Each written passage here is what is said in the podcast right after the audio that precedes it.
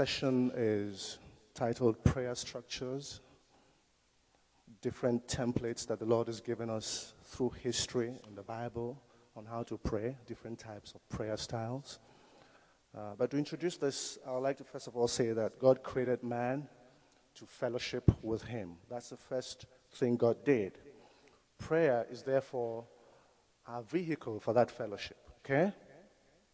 Prayer is also a two way communication between man and his creator, God. It's a two way communication. We pray to accomplish several things. The first one is the need of our Heavenly Father to fellowship with us. We're told in Genesis that God used to come down in the cool of the evenings to take a walk with Adam. Amen? So God actually created man to fellowship with him, to have a relationship with him. Secondly, we pray to ask for our needs from the Father. These include our needs and those of others. Jesus commanded his disciples in Luke chapter 11, verse 9, to ask and to receive, to seek and find, to knock and to have the door opened to them. We're to do likewise. We also pray by listening quietly in order to hear from God. Sometimes a lot of us say a quick prayer and run off. There should be a quiet time after prayer to listen in case the Lord is going to give you a quick reply. Amen? So it's important to understand that we have to have a quiet time to listen to what the, the Lord is saying in the Spirit. Fourthly, we pray to thank God for answered prayers. Okay? Sometimes we have to go back to say, Thank you, Lord, for this. I prayed for this a couple of years ago I can see that in the physical. I can see the fruition, and I'm, I'm grateful. Fifthly, we pray, we pray to praise and to worship God. We'll have we'll delve into that a lot more with Adele and IJ when they come up with their sections tonight. Number six, we pray to strengthen ourselves as we undergo difficult, different situations. Um, that is basic. Most of us only get to our knees when all else have failed. Amen? And you know we've tried everything else and it hasn't worked. That's when we remember that the lord is there. But he wants us to come to him anyway however we are. Okay whatever state we find ourselves in we should remember that he's there just waiting to answer our prayers. So our question tonight is how can we pray? I'll be sharing on prayer structures tonight. And i pray that the lord will guide us and teach us even as we learn at his feet in the name of Jesus. I've taken four different styles of prayer in Scripture. The first one I've titled Traditional Prayer Style. And there we'll be looking at Psalm 100, verse 4. And that says, Enter into his gates with thanksgiving and into his courts with praise. Be thankful unto him and bless his name. Thanksgiving is given for life itself, for the things we take for granted. Amen? That's what Thanksgiving is for for shelter, for family, for God's mercy. But praise, on the other hand, is for what He's done for us, for His blessings a good job, a home, favor, protection, health. And that's where we actually enter into His courts, the Old Testament style of prayer was that there was that the gates, when you get into the temple, had a gate, had a compound, and you get into that temple, that's where you give your thanksgiving. And then as you move into his courts, that's where you give your praise. Now, worship is something else. As you delve, you, you step into the Holy of Holies. That's where worship happens. And I know that uh, IJ will be sharing about worship later on. But basically, what happens in the Holy of Holies is you are worshiping God you are acknowledging Him for who He is, not for what He's done for you, not for what you expect Him to do for you, just for being God. That's where you praise Him. That's where you extol Him. That's where you exalt His name. Now, this is for those of us who really want to pray. You go into thanksgiving, you praise, and then you worship. Before you even ask God for whatever it is you're coming before Him for. Remember, He knows the hearts of every person. Amen? He knows our hearts, He knows what our needs are. And sometimes we don't need to ask. The second prayer style is the Lord's Prayer style, and this is the most popular. And that's as depicted in Luke chapter 11, verses 2 to 4. And all of us know the Lord's Prayer, but I've tried to break it up into segments for us to understand those different dimensions of praise, of thanksgiving, of worship, of asking for your needs, forgiving uh, those who've hurt you, and of asking for protection. Amen? So, our Father in heaven, our Father which art in heaven, hallowed be thy name. These two I've kind of put together uh, to declare his majesty. And it's the same thing we did in the, in the traditional prayer style. You get into uh, asking God for something, you first praise him. You first acknowledge that he is Lord. He sits in the heavens. Amen? He sits in the heavens. And the earth is his footstool. He's so mighty that it's, it's just awesome coming into his presence. And if not for the sacrifice of Christ, we'll be destroyed with our sins just to come before him. The next line says, Thy kingdom come, thy will be done, as in heaven, so in the earth. You declare your submission to him in all things. So, first of all, you're acknowledging his majesty, his position, his glory. That's where the names and the attributes of God come in. And Adele will be sharing with that, sharing on that later on. But that's where you, you call God the names that He is. You are mighty, you're my peace, you're my shield, you're my deliverer, you're my healer, you're my strength. In all those beautiful names that we'll learn of God, that's where they come in at the beginning of a prayer session when you're trying to get in into His presence. How many of us, I know that when my daughter comes to me and says, Hey, dad, you know, you're so handsome. I know she wants something. Amen? Yeah, she doesn't have to ask me for something. I know. And once she says that, I say, What do you want? It's the same thing with our Heavenly Father. He knows what we want. And when you come in to say, Hey, Lord, you're awesome. You're the creator of the heavens and the earth. There is no one like you. You're the one that says, Let there be and there is. Amen. As you begin to say that, our Father in heaven is just, all he's doing is he's just pulling at the stakes. He wants to say, Come on, come on, come out with it. Let me, let me bless you. Amen. We bring pleasure to him when we remind him of who he is, how mighty and loving and merciful and kind and gracious that he is.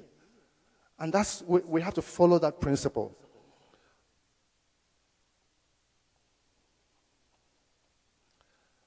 Now, when you finish praising God and telling Him all those things, it's time to now ask.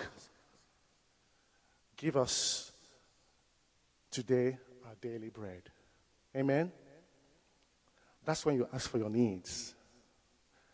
And I said here, be careful of asking for things that are frivolous or things that are ungodly. Amen? Our needs are different from our desires. If you're asking for a new car so your neighbor will be envious of you, then I don't know whether that's the right motive. Amen? You've got to ask for your needs. You've got to be prepared to do things so that your neighbor doesn't stumble. Because all of us are God's children, and He wants us to eventually be in eternity with Him. And that's the bottom line. For those who don't believe, for those who don't know how to pray, for those who are on a different spiritual level from you. The bottom line is we're all God's children, and we should take care of our actions, our possessions, whatever it is that will cause them to stumble. We should try as much as possible not to do that. And that comes with praying for our needs also. Your motives have to be right. If you're praying for a car because you need a car, then that's fine. But if you're praying for a Lamborghini so your neighbor won't sleep, then that's something else. Amen? Now he says, Forgive us our sins, for we also forgive everyone that is indebted to us. Now we have to be careful here. You have to ask yourselves, is this claim correct? Have we really forgiven all those who have hurt us? Have we? Or who have offended us? And most times, if we're truthful to ourselves, the answer is no. And that's when you take a break to remedy that situation. You take a break to go back and say, you know what? In the spirit, Lord, I forgive this my cousin, or this my friend, or this my coworker that hurt me, that do this. You know, Lord, I forgive them. Before I come to your presence to ask for things, because He expects us to forgive in order to be forgiven. Amen? And you can't claim to have forgiven everybody if you've not made a conscious effort to say, and for those I can't remember, Lord God, help me to forgive and to forget and to let it go. That's when you can actually ask God, and He will give you the desires of your heart. Lead us not into temptation. You see, knowing that you've received, you have to understand that exercising your faith here means asking God to protect you from the temptations that come from receiving. Okay? There are temptations that come from being blessed. There are people who have asked God for riches, for promotion, and they besiege the church and they're always asking pastor to pray for them and to, you know, sending in prayer requests. As soon as they receive any of that, they start coming to church once a month. It's not convenient. I have a meeting in DC. I have a meeting in, I'm going to Slovenia tomorrow. Suddenly it's not convenient. So we have to be very careful about that. You ask God, you know, to not to not to lead you into temptation. There's certain situations we find ourselves in. A lot of stuff is good. Having stuff is good, but not every stuff you have is good for you. What I mean is by the time God blesses you with certain things, you find that you don't have as much time for Him as you used to. And so we should take that into cognizance as we pray for things. We begin to get arrogant, the, the trappings of the affluent, the trappings of the rich. There's a certain arrogance, a hard heart, the inability to give to others. I worked hard for this and a fiercely competitive spirit. These things are all things that are associated with people who are very successful. It's all about, I did this, I worked hard. You forgot that you asked God for this, and He blessed you.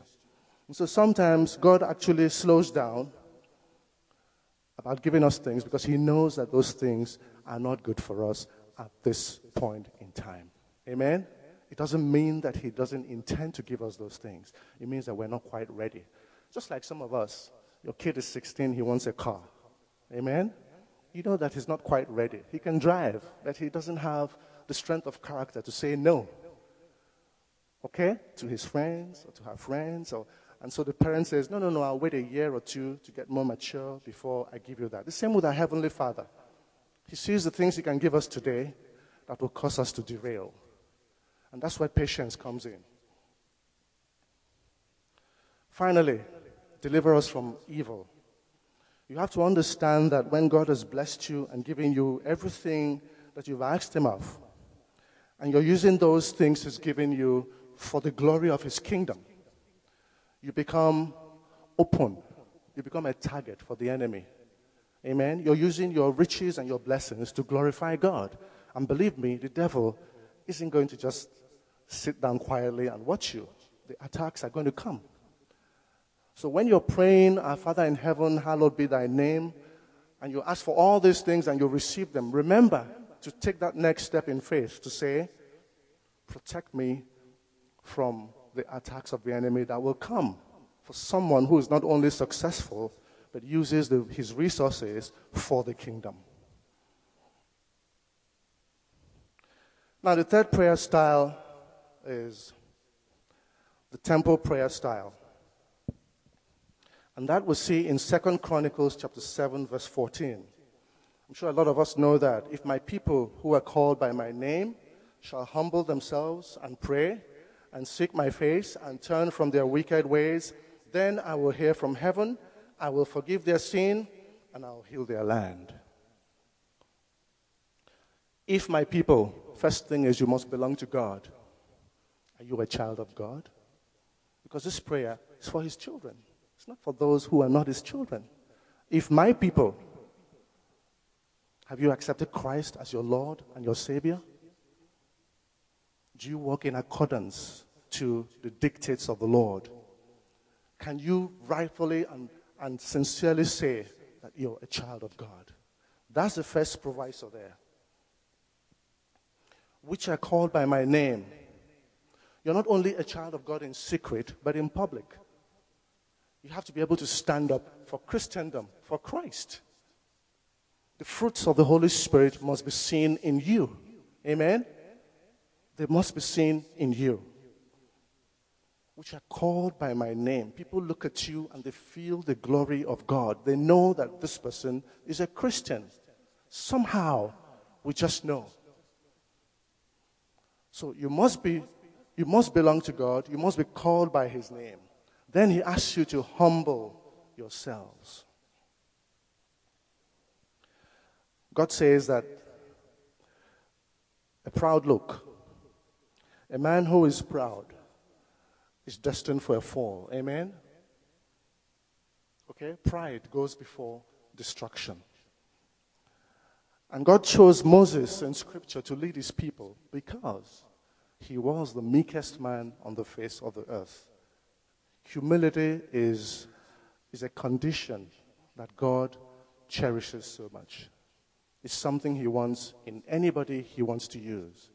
You've got to be humble.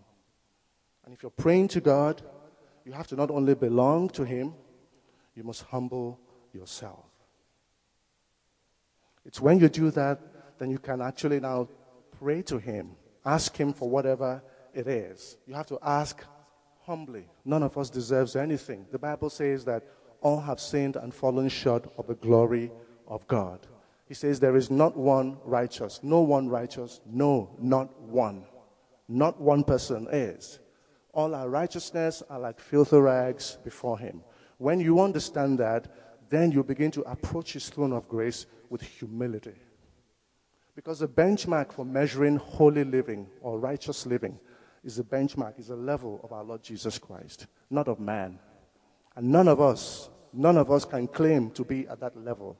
And that's why when we are privileged to come into his presence, we come in with humility. Amen?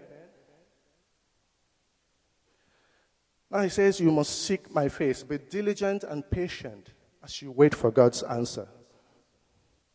Seeking someone's face means persisting as you ask. You haven't received an answer to your petition, but you are persistent. Amen? The Bible also tells us, gives us a story in Scripture about the importunate widow, the lady who kept harassing the judge to vindicate her. And finally, the judge, who didn't fear God or man, said, You know what?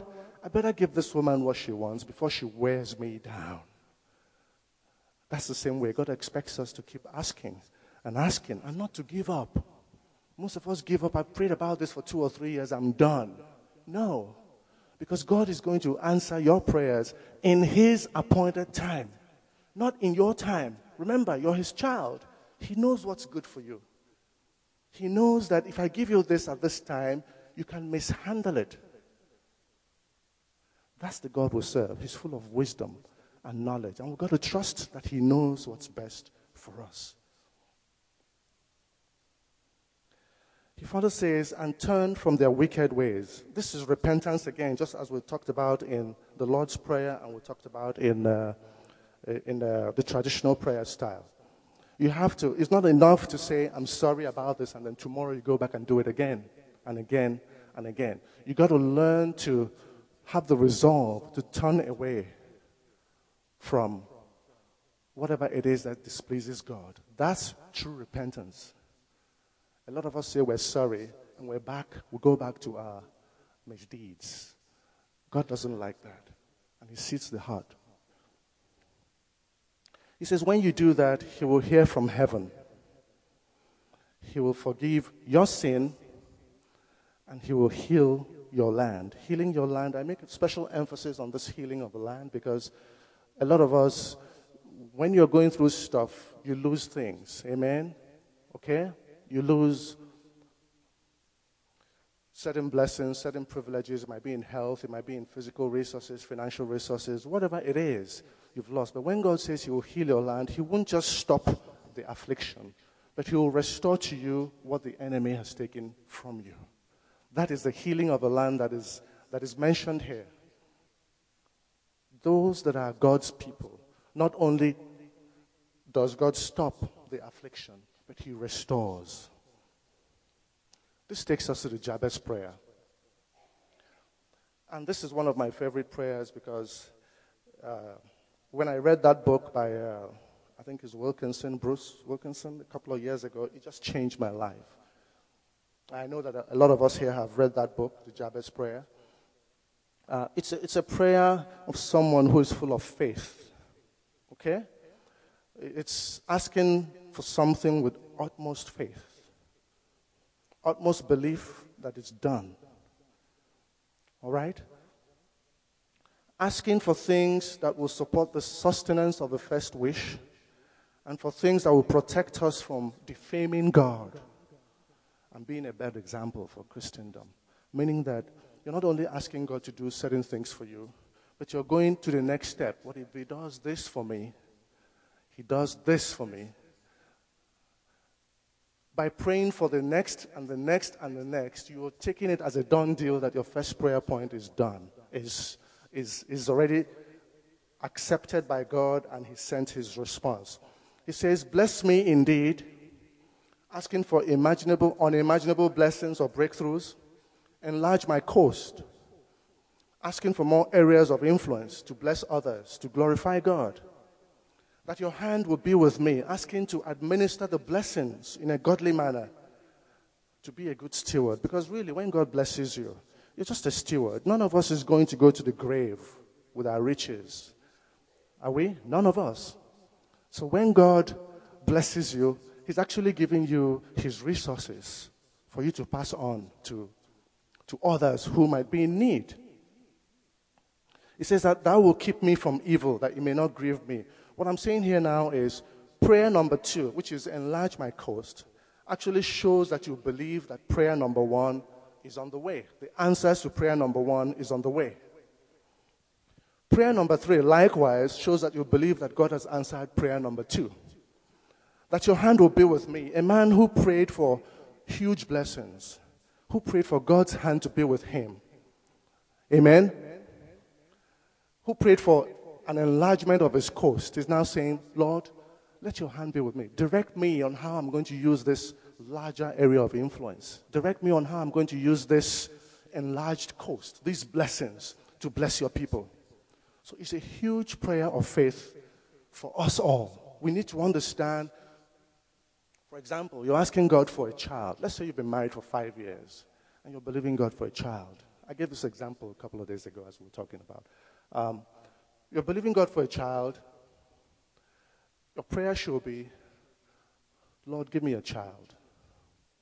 And in giving me a child, Lord, please give us a bigger house because this house is not big enough for a child to, to raise a child in. Amen?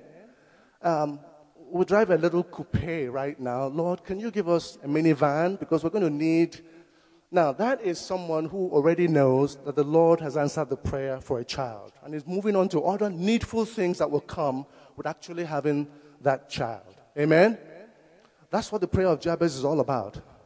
It's a prayer of a man or a woman who knows that the first prayer point is done and that there are fallbacks or there are, um, there are other things that come with the answer to that prayer. I've got about two minutes to go. I'm going to ask anybody in the audience here to give me a prayer point. Does anybody here have a prayer point?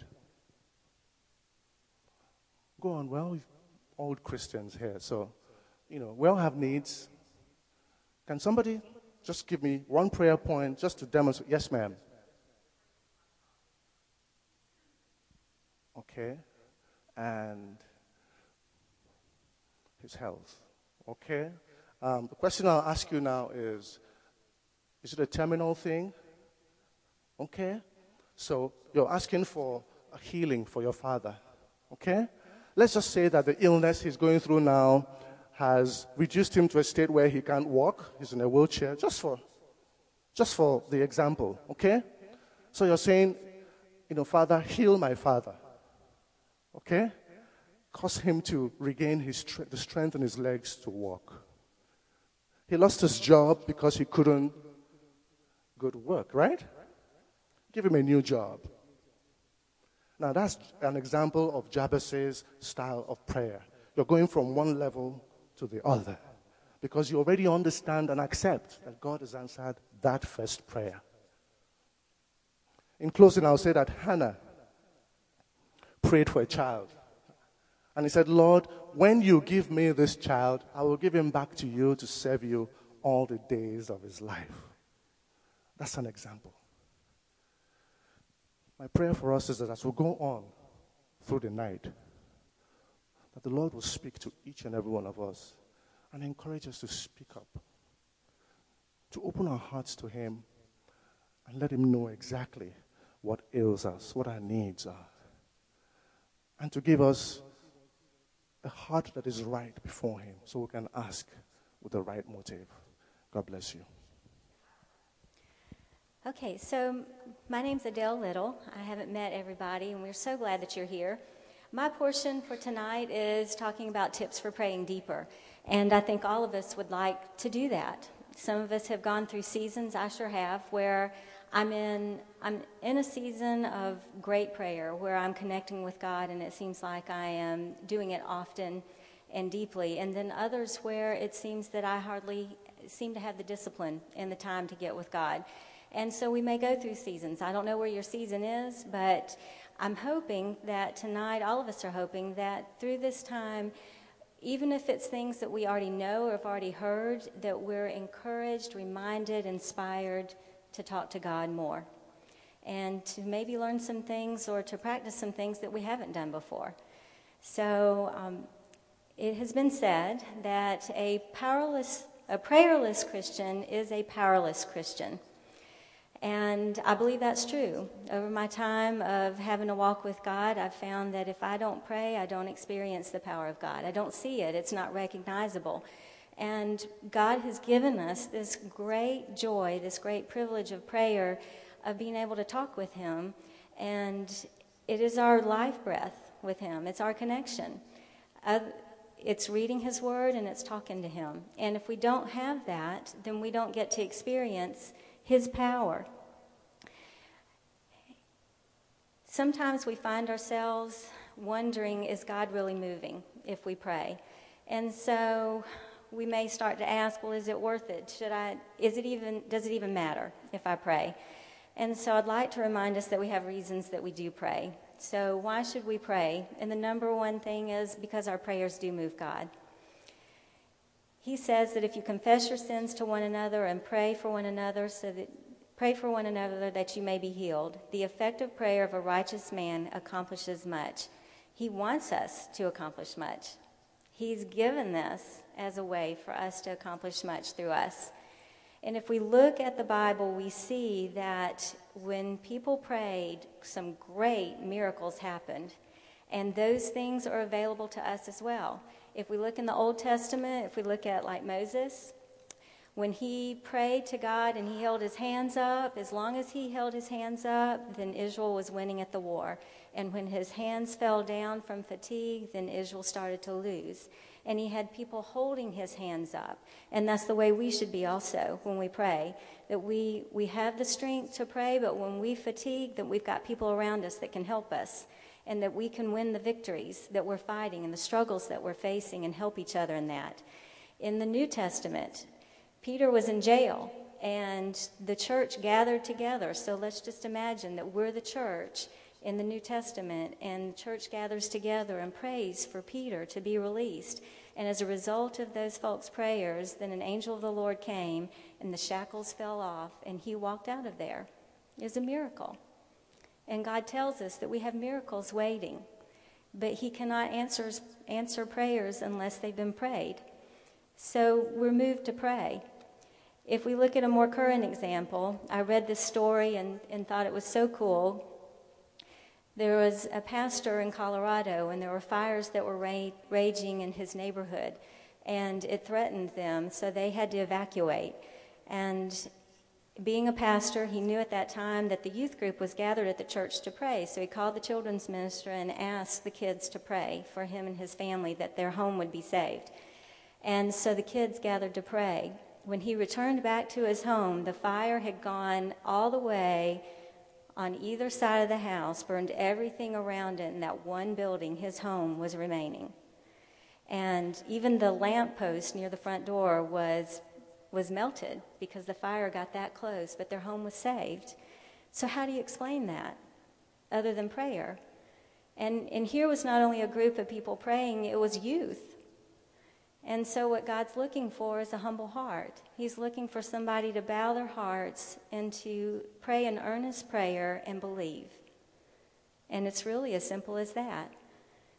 And so, we've got to know that when we pray, that the, the heavens are stirred and God's heart is moved, and, and that it does matter. And as Eric talked about this morning, we may have to be patient and to wait. We may not get that answer as quickly as Pastor Bill did with his house being saved. It, it may not be immediate that we see it. Like Kenne was talking about, we may have to pray and pray and keep praying for years, but we pray in faith. And we know that God is working. And I bet many of you could testify to the same thing that when we pray for years, then later down the line, we'll recognize God, you did it. Wait, I prayed about that. You did it. And that's the neat thing about having a journal book where we can write down prayers. So many prayers I've missed out on writing down, but some of them that I've written down and I go back years later and I see that God has worked and that builds my faith. And it's, it's such a great practice. Many of you in this room, I look out, y'all could be up here sharing so many great tips. And at the end, I'm going to I'm gonna ask you for those because there's so many things that we can share with each other to encourage one another in, in our prayer life. The second reason to pray is God's presence is real. When, when we meet with God in prayer, He meets with us. I think it's so cool that when I stop my world long enough to stop and really talk to Him, not just throw up a prayer and hope it gets caught, because I, I do plenty of those. We, we do that as we go along the day.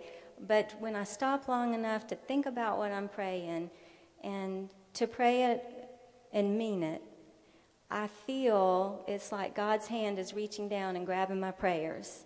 And that presence just comes over me. And it's a wave. It's, it's just, it falls on me. And, and if you know it, you, you know how it feels. It feels so good. You, you can't get that anywhere else. It is God's presence that has come down, and you realize that the connection has been made and it's real. And then the faith is built. All right, God, you just caught that prayer. I can release it to you. You've got this. And I'm not going to stop praying about it, but I'm believing that you've got this. And that's pretty cool. It's when we can experience His peace, His comfort, all the things that Scripture talks about and we hear people talking about, that's when I have personally felt it the most. Now, I feel it when I'm at church and when I'm with a group, but for me, the times that I have felt God the most are when it's just me and God. And I think that encourages us to spend time alone with Him. The third reason is our testimony and fellowship begins with prayer that we will have nothing to testify about if we don't meet with God and talk to Him.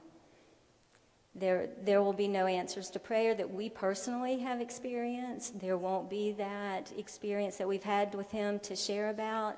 And so we should be sharing. As Village Church, we should be talking about our daily prayer life and what's going on. We should be sharing stories of what He's done and prayers that He's answered. And so I'd like to encourage us to do that and do more of it. We, in our small groups, but also at work and wherever we go, that we're talking about what's happening in our life with God so that it becomes real to somebody else. And through that, that's where we're, we get to share who He really is authentically. The next reason is prayer cleanses us. And Kenne had talked about that in the prayer structures. It is essential, really. Um, if we want to know sometimes when our prayers aren't getting heard, then we've got to go back and check ourselves.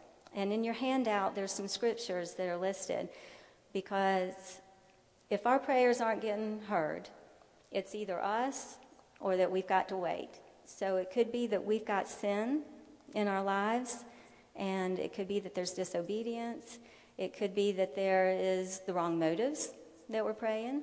It could be that we're being hypocritical or praying just so somebody else will hear the prayer and we really don't mean it to God. And then what surprised me was finding the scripture about marital problems hindering prayers. And that scripture says that husbands live in understanding with your wives so your prayers will not be hindered. So, even our relationships, if we are not right with God, if we are not right with others, then we have to examine that if our prayers aren't get, getting answered. And before we come to Him, we need to be repenting before Him. I think since we're going to pray in a few minutes, that we might just take a minute to do that. let's just bow our hearts before God and think of anything that that is might be hindering our prayers and let's take care of that right now. Father God, we come to you humbly with our hearts bowed before you, recognizing that you are an almighty, holy, and just God. And Lord, there is nothing that we can do except by your permission and by your power. We pray that you would forgive us of the sins that we have committed, of anything that is unclean, impure, unrighteous. And if we have something against someone else, that we will take care of that quickly. Lord, I ask you, wash us. Wash us with the water of your word, with the cleansing power of your spirit, and bring our hearts into right relationship with you. And I pray this in the name of Jesus. Amen. So, when does he hear us? He hears us when we call upon him in truth. And that's a verse from Psalm 145 um, that he promises to us. He says, The Lord is righteous in all his ways and kind in all his deeds. The Lord is near to all who call upon him, to all, all who call upon him in truth. He will fulfill the desire of those who fear him. He will also hear their cry and save them. So, this may be a verse somebody needs tonight. That we may feel like God isn't hearing our prayers, but He does. And He hears our cries, and He captures our tears. And when we fear Him, He wants to fulfill our desires. He wants to do that, and I love knowing that. And the last reason we have tonight, why should we pray, is that God, He just directs us. When we don't know where to go or what to do, then He lets us know. And I think that is um, so comforting. I was talking with a friend recently, and so, like in some big decisions that our family has had, I have had some definitive answers, and it has changed the course for us. Um, others, I've prayed and prayed, and I've just gotten only a sense, you know, not a direct writing in the sky kind of answer. And, and for that, a friend said, you know, God doesn't always say that plan A is the only way. He does give us options. And so he gives us variety. So I think we, we, might always, we might not try to box him in and say that, God, I, I want, what is plan A and only A? I've got to know that plan. He may give us options and then let us play it out. But we need to know that if He's given us the peace about it, if the Word lines up with it, and through repetitive prayers, He's given us an answer, we also can align it with some wise advice if we know and He affirms that as someone that, that He is using in our lives, then we can advance. But He will direct us through His Word, through His peace, through talking back to us. And so, if we're anxious about anything, if we are needing to make a decision, and I think all of us have a decision of some sort to make, whether it's buying a car or changing jobs, or do we need to talk to somebody about something, whatever it is, we've got decisions to make this week, and those are things that we should be bringing before the Lord on a regular basis. Okay, so the power of prayer is ours. And to pray deeper, we want to use God's Word. And so, what we're going to talk about next is how to pray God's Word and, and what that looks like. God says that His Word is inspired, it's living and breathing. So, there is really nothing more powerful than praying His Word back to Him. It is His, his will and His desire. And so, we want to use the Bible to pray we can really go anywhere in the Bible and turn it into a prayer. If you've got a devotional and that's where you are for that day, then look at that and see how, how you can turn it into a prayer. And I've got some examples for us that are in your handouts. So if you've if you're with somebody and you can share to look at them, there's a table, and the first verse is in the first box, and it says Matthew 16, 19. I will give you the keys to the kingdom of heaven.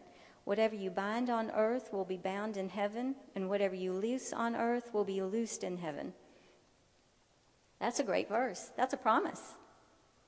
that if we, He gives us the power to bind on earth and to loose in heaven. He's given us the keys to the kingdom of heaven. And so this is a verse that we ought to use. And the way that we can personalize it is to think of okay, well, what do we need to be bound on earth and what do we need to be loosed in heaven? And who would that apply to? So we would personalize it by saying, God, your word says you have given us the keys to the kingdom of heaven. Therefore, we bind this spirit of pride or fear in the name of Jesus and ask you to loose your Holy Spirit to invade whoever we're praying for their house, their office, their car, their mind, their heart, their life. In the name of Jesus, we can pray that. And we can pray it with authority because it's His word. And so that gives power to our prayers. And when we utter that, then we can believe that it will be answered. And we will watch for the answer. And when we get it, we will rejoice. Let's go to the second one. The second verse is John 8:32. It says, "Then you will know the truth, and the truth will set you free." And so we think, I want you to think right now, somebody that you know that needs to be set free, that needs to know the truth. Okay, and get them in your mind. And so we would pray, Father, please pursue whoever that is with your truth and open their hearts so that they can receive it and hear it and turn things around and that you free them. Your desire is to set captives free. And so that's just a simple, simple illustration of how we can personalize prayer. There's three more examples down below. So the last portion is some more tips for praying deeper. And you may already know these and practice these, but, but some of you may not. Or again, we're hoping that this is a resource that we can then share with others. The first tip is pray aloud. You know, I grew up thinking that the only way to pray was silently and with your eyes closed.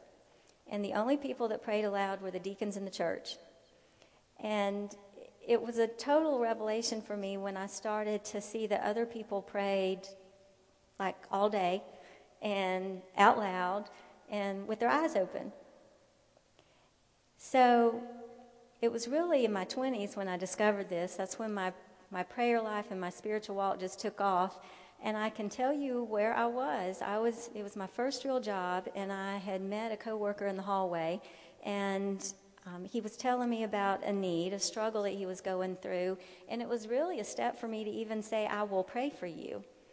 And as I turned around and walked back to my office, God said to me, Pray now. And I'm like, Okay. I don't have to wait till I get back home. Nope, pray now. And so I did. I prayed with my eyes open, going back to my office, and and when I prayed for him, I'm like, okay, check, done.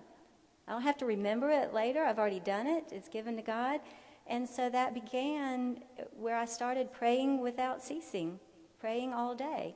And we can do that uh, when we're driving, when we're at the doctor's office, when we're at a ball game, wherever we are, we can pray. And um, I think that that opens us up to a lot of opportunities, some more tips that we'll talk about next week but the praying with your eyes open and praying out loud, the out loud part helps keep us focused. I mean, how many of y'all have fallen asleep or started to doze off praying? Be honest. I'm getting more nods. That's good. We do. I mean, it's hard to stay focused and to get a full sentence out. So when we pray out loud, we get to finish our sentences, and it means that we mean it. It's like when we when we just think it, there's one level, but when we say it, then it's it's another level to let it be spit out of our mouth and and then get launched. And so um, another thing that it does is Satan and his demons have to flee when we speak God's word they have to flee. So we are resisting Satan when we speak his word out loud and we pray by the authority of Jesus and in his name, then we are resisting Satan. And that is very powerful.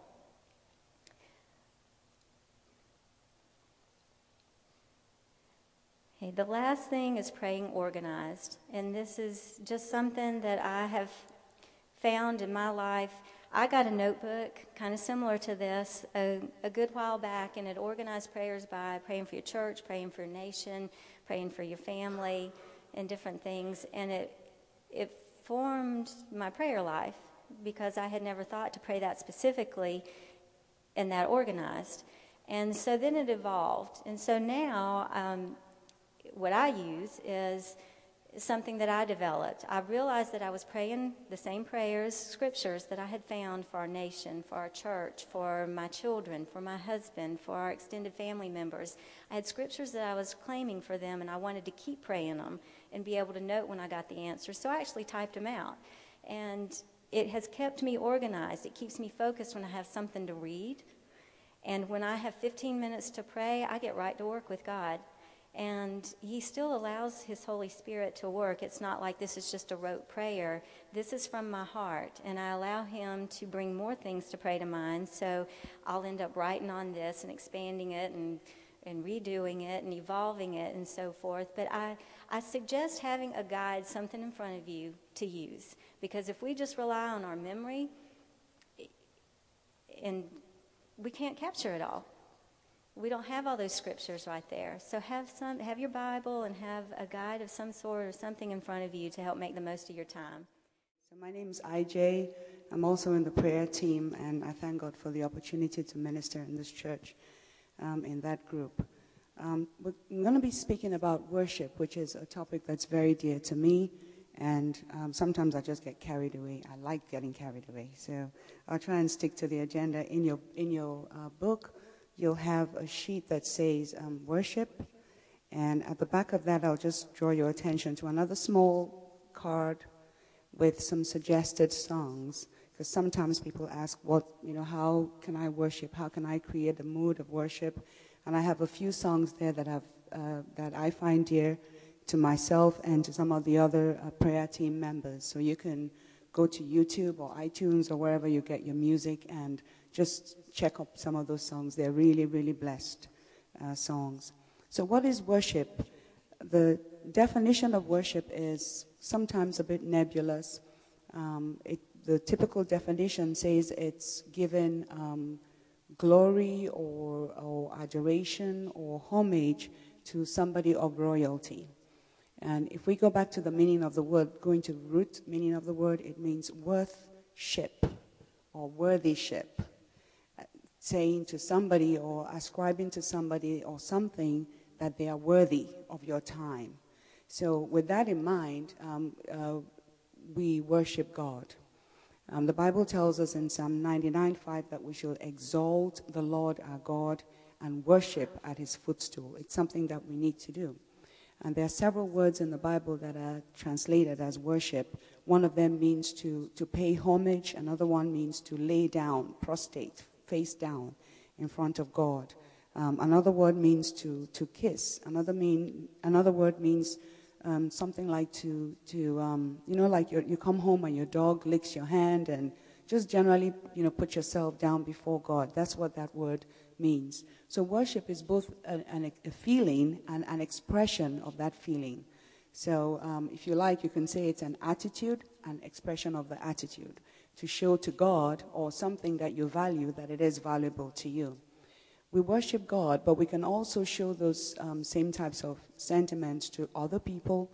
Um, for instance, to royalty. I'm sure we've all, not all of us have been to Buckingham Palace, but we have seen pictures or watched videos of people coming before the Queen of England, and there's a certain way you walk and a certain way you're expected to bow or, you know, you don't shake her hand, you kiss it, you know, all of that.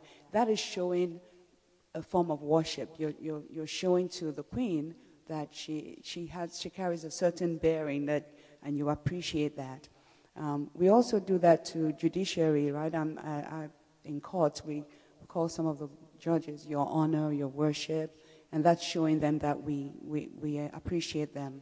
Um, we can also do it when we're not aware that we're doing it to our possessions or other people. I don't go to ball games much, but I do watch a lot of them. Man, there's a lot of worship going on there. You know, there's a lot of waving of hands, and when they score, people lay on the ground, they scream. That is, if you want to see that, that's worship. Okay, so maybe you're not so wild as to go to a ball game. How about that piece of jewelry that, you know, is really expensive and really glitters, and you open up your jewelry box and you look at it and go, yes, you know, or you open that box on Christmas Day or anniversary, and, you know, that's worship, okay? And now, so now we know what worship is. But today we're going to talk about worshiping God because that's who we need to worship, and He actually warns us very carefully that He's very jealous and that we're not to worship anybody else but Him. So, how do we worship? Um, why do we worship God? And you can write down if you want, if, you, if there are tips or scriptures you want to add there. We worship because God is worthy of worship. He's worthy. He is. He's glorious. He has honor. He has majesty, higher than anything else that we know, higher than the Queen of England or the King of Spain. And um, Psalm 24, from verse 7 to 10, and a whole lot of Psalms tells us that God is the King of glory and he is mighty in battle.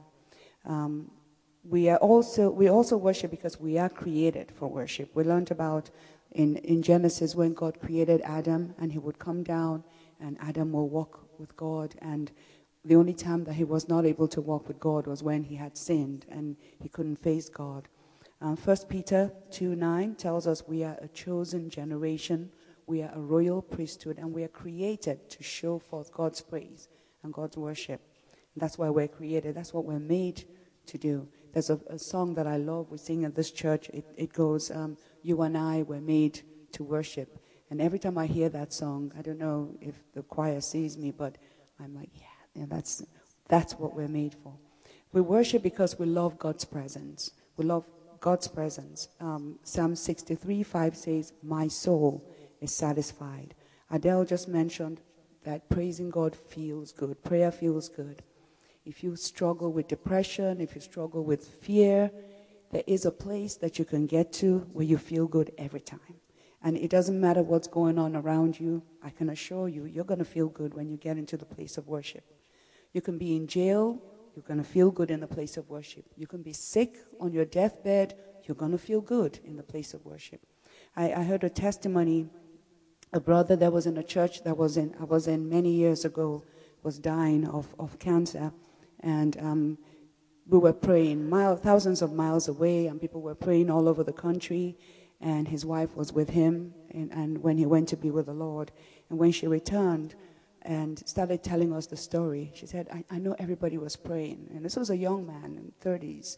I know everybody was praying for him to be healed, but um, right as I was there, herself, as she was there praying for him to be healed, she said she looked up and she looked at his face. And she, she realized that he was no longer with her. He was looking up, he was smiling, he was singing, and he was no longer saying amen to her prayers for his healing. So she realized that he was in a place where he just wanted to be. So that place that we, we, we strive to get to in worship, it is a, a beautiful place. It's a place where we have joy. And if we can be there as often as possible, it's going to, to feed into the rest of our lives. We, we know about Paul and Silas who, who were in jail, in chains, and they prayed and they praised, and while they were in there, Bible says things began to happen. And, and they, they got out of there. There was a joy and there was a, a sound that was coming out from their praises that even the jailers came in and was wondering what, they were wondering what was happening in there. So that's a good place to be. Okay, that's my happy place, and I hope it, it will become uh, yours too. We worship God because there are blessings to be a worshiper. We've heard about, about um, the joy that comes from being in God's presence. Psalm 91, and I want you to write that down. Go back home, study Psalm 91. That psalm starts with, He that dwells in the sacred place of the Most High. And then it goes into 16 or so verses of all of the things that come from being in God's presence. It, talks, it says God hears that person and answers him. He protects him and delivers that person. There's health in God's presence. There's direction and wisdom. There's long life. He says, With long life I will satisfy him. It starts off with, He that dwells in the secret place of the Most High, and it ends with, With long life I will satisfy you. I think every one of us has prayers that can fit into this psalm alone but it begins with dwelling in God's secret place. And what is the relationship of worship to prayer? Two ways. First of all, the goal of prayer is worship. If you flick back in your, in your book to the page that has um, a colored diagram um, with the traditional prayer, we learn from the Old Testament, we learn from, uh, from the Israelites the way that God wants us to relate to Him. Now, true, we're not Jews, but we learn from their practices how God wants to relate with us today. And if we look at the way the temple was built, when people came to God's presence, they first started, they had to go in through the gates with thanksgiving, then they had to enter his courts with praise. And then after that, a select few were allowed to step beyond that into the Holy of Holies. Only the priests could get in there, and that's where they gave worship. And then only one priest could go even further into the place called the Holy Place. And Jesus tells us that he has opened all of those gates, courts, doors, all the way into the holy place for worship. And that's where we find ourselves whenever we start to worship God. So the goal of prayer is to get into that holy place. And also, worship is a form of prayer because remember, we learned earlier today that prayer is communication. So if you're in God's presence and He's talking to you and you're talking to Him, then, and you're worshiping Him, then you're, pray, you're praying, you're in prayer. So where can we worship? We worship in physical environments and we worship in the spirit. Um, I'll start with the physical environment. We, we, um, we worship in church, in corporate uh, worship. The Bible in Hebrews 10 says, warns us not to despise or put down the gathering or assembling of saints. The Bible says we must assemble, we must come together, so we must worship as a group. So corporate worship is, is essential. God, God actually wants us to do that. But, um, and, and in Deuteronomy 12, many verses there, um, God tells his people how to gather, how to come to him. So we can go back and review those verses. But the Bible says the hour has come. Jesus said it, the hour has come. And he, tells us that God is a spirit. And so those who worship him have to worship him in spirit and in truth. So worshiping God in spirit is where we need to be. And the Bible also tells us that that temple that, that was built years back, thousands of years back, no longer exists. We are now his temple. So his, spirit, his worship has to take place inside us, but also has to take place corporately as a group. Okay? So um, John 4, verse 23 to 26 is a verse I would like you to write down. If you don't have a pen, you can ask somebody for a pen and, and look at that. Worship God in spirit, but also our physical environment is important. Now, what about attitudes? Well, attitude is your thoughts or your mind, so something that goes on inside you would affect your behavior. If you're a teenager, you know what I'm talking about. You know that, you know, or a mother, uh, you know, whatever sound it is that you make, it comes out of the the feeling, what you know, what you're going through inside you that comes out as a behavior. So we have attitudes when we come to worship God. God, God um, there are certain attitudes that show worship or that encourage worship. And there are other attitudes that don't encourage worship. So I'm not going to dwell on those ones, the negative ones. I'm going to dwell on the positive ones that encourage worship. Um, when we read through the, the scriptures and we see what are the attitudes that children of God showed when they worshiped, we, we find things like bowing. Okay? Just like before the Queen of England, when you stand before her, you you dip your head a little bit or you curtsy or whatever you're expected to do. Before God, we're expected to bow.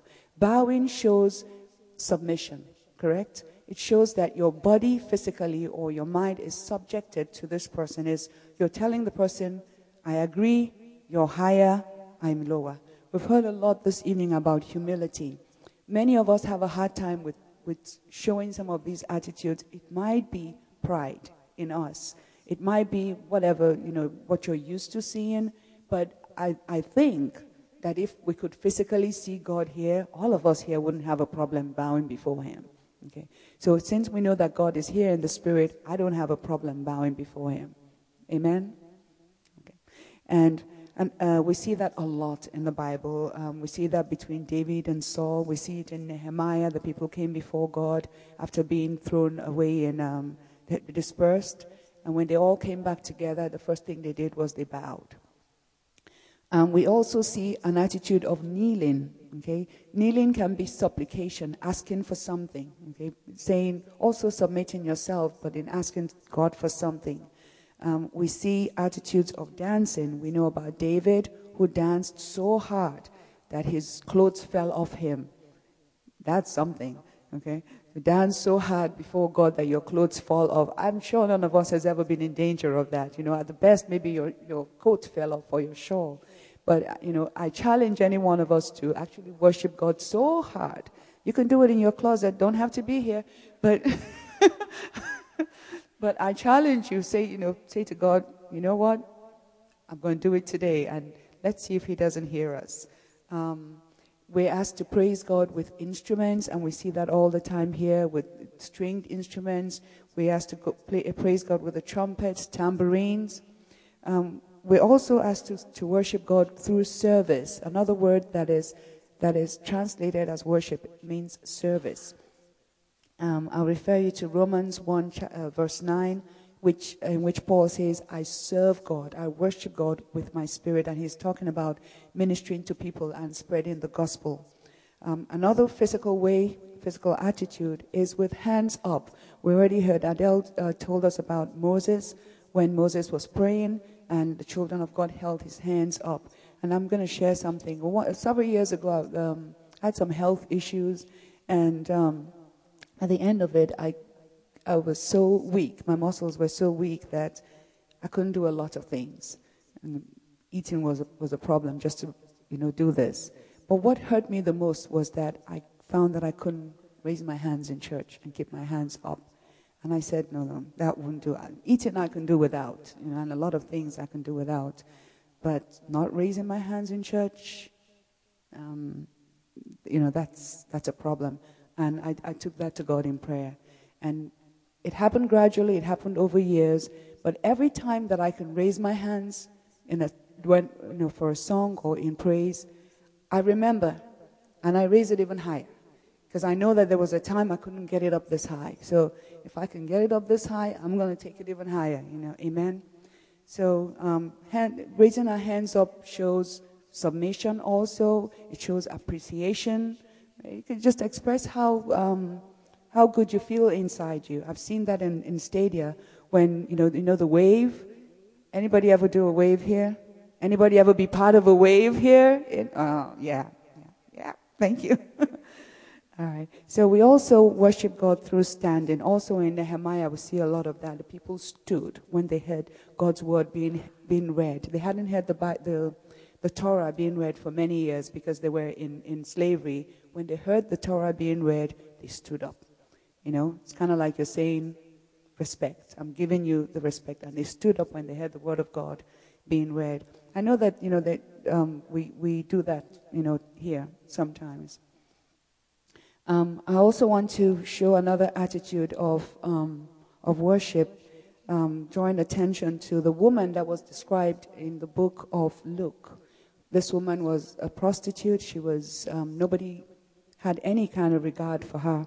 And when she, when she met with Jesus, she was so touched that she, she wept. And she washed his feet with her tears. And she broke open a, a jar of perfume ointment that was in an alabaster box. Um, alabaster was a fairly expensive um, vessel, so we know that any perfume that was in that box must have been fairly um, expensive. She broke it open and she anointed Jesus' feet with that. That was an act of worship. That said to Jesus, You are worthy of my most expensive possession. So that is worship. Whatever it is that we call our most expensive possession or our pride or our dignity, if we're ready in humility to bring it before Jesus, then we're in the place of worship. Um, also, um, songs and worship, and this is where we're going to be rounding up very soon, but songs uh, teach us a lot about worship. Songs bring us into the presence of God. I'm going to, I'm going to ask James to project one particular song. And whenever you hear a song, listen to the words. This song, um, also available, iTunes, YouTube, YouTube, song by Don Moen many years ago. This is a prayer. Lord, you seem so far away. And I'm sure many of us can identify with, with these words. A million miles or more, it feels today. It feels like you're so far away. And though I haven't lost my faith, I must confess right now, it's hard for me to pray. And sometimes when it's hard for you to pray, it might be easier to sing. Your voice doesn't matter. You might, you know, might be cracked, might not sound very good, but God knows your heart. And you can say, I don't know what to say. I don't know where to start. But as you give the grace, with all that's in my heart, I will sing. I will praise. Even in my darkest hour, through the sorrow and the pain, I will sing. I will praise. Lift my hands to honor you because your word is true. I will sing. How many of us can identify with this? How many of us can say, It's hard for me to see all the thoughts and all the plans that you have for me, but I'm going to put my trust in you? Heavenly Father, we are grateful uh, just for the opportunity to, to know that we can that we can talk to you. And, and God, I, I just appreciate just the opportunity to uh, to have a focus upon upon prayer and just some of the nuts and bolts about it. But God, I think that what happens in my life so often is that um, it's just something that that I just do. It's almost sometimes it becomes like it's just punching the clock. Um, but God, I thank you that that in the the thing that I've become very familiar with, Lord, that it's good to, to step back and, and to see the blessing of it, of just simply communicating with you. And it's a sign of, of showing that, that, Lord, you are, you are worthy of our, of our time. And uh, God, you are worthy to talk to about our deepest needs and, and, and wants and even desires. You know, because, God, you love us and you care for us, and you already know everything about us anyway. And so, God, I pray that, that through this that we just won't be filled with information, but, God, that, that we'll be moved to action, that we'll be moved to, to talk to you. And uh, God, I, I believe so many times we make being a follower of Jesus so much more difficult than it really is. Uh, God, you just desire our you just desire our heart. You desire us to, to love you. And uh, God, I pray that, uh, Lord, that we will not make it hard, but God, that we'll just simply call out to you. And I pray that as we really put you to the test in that regard, God, that that we will that we will see, that we will sense the presence and the power of God. And I really believe, God, that becomes the fuel for us to talk to you more and more. Uh, God, thank you for this night. Um, I thank you for the the um, the effort, the care, and the love that was put into this tonight. And uh, God, may you may you bless, may you bless us, Lord. May you bless this church. And God, not just simply so that we will be blessed, but God, so that you will be blessed. As people look and see who we are as believers, as followers of Jesus, as a part of a body of Christ at Village Church, they will see that there is something unique and different about us because, because Jesus is with us. Uh, God, may we, may we give off the aroma of Christ. And I pray this in Jesus' name. Amen.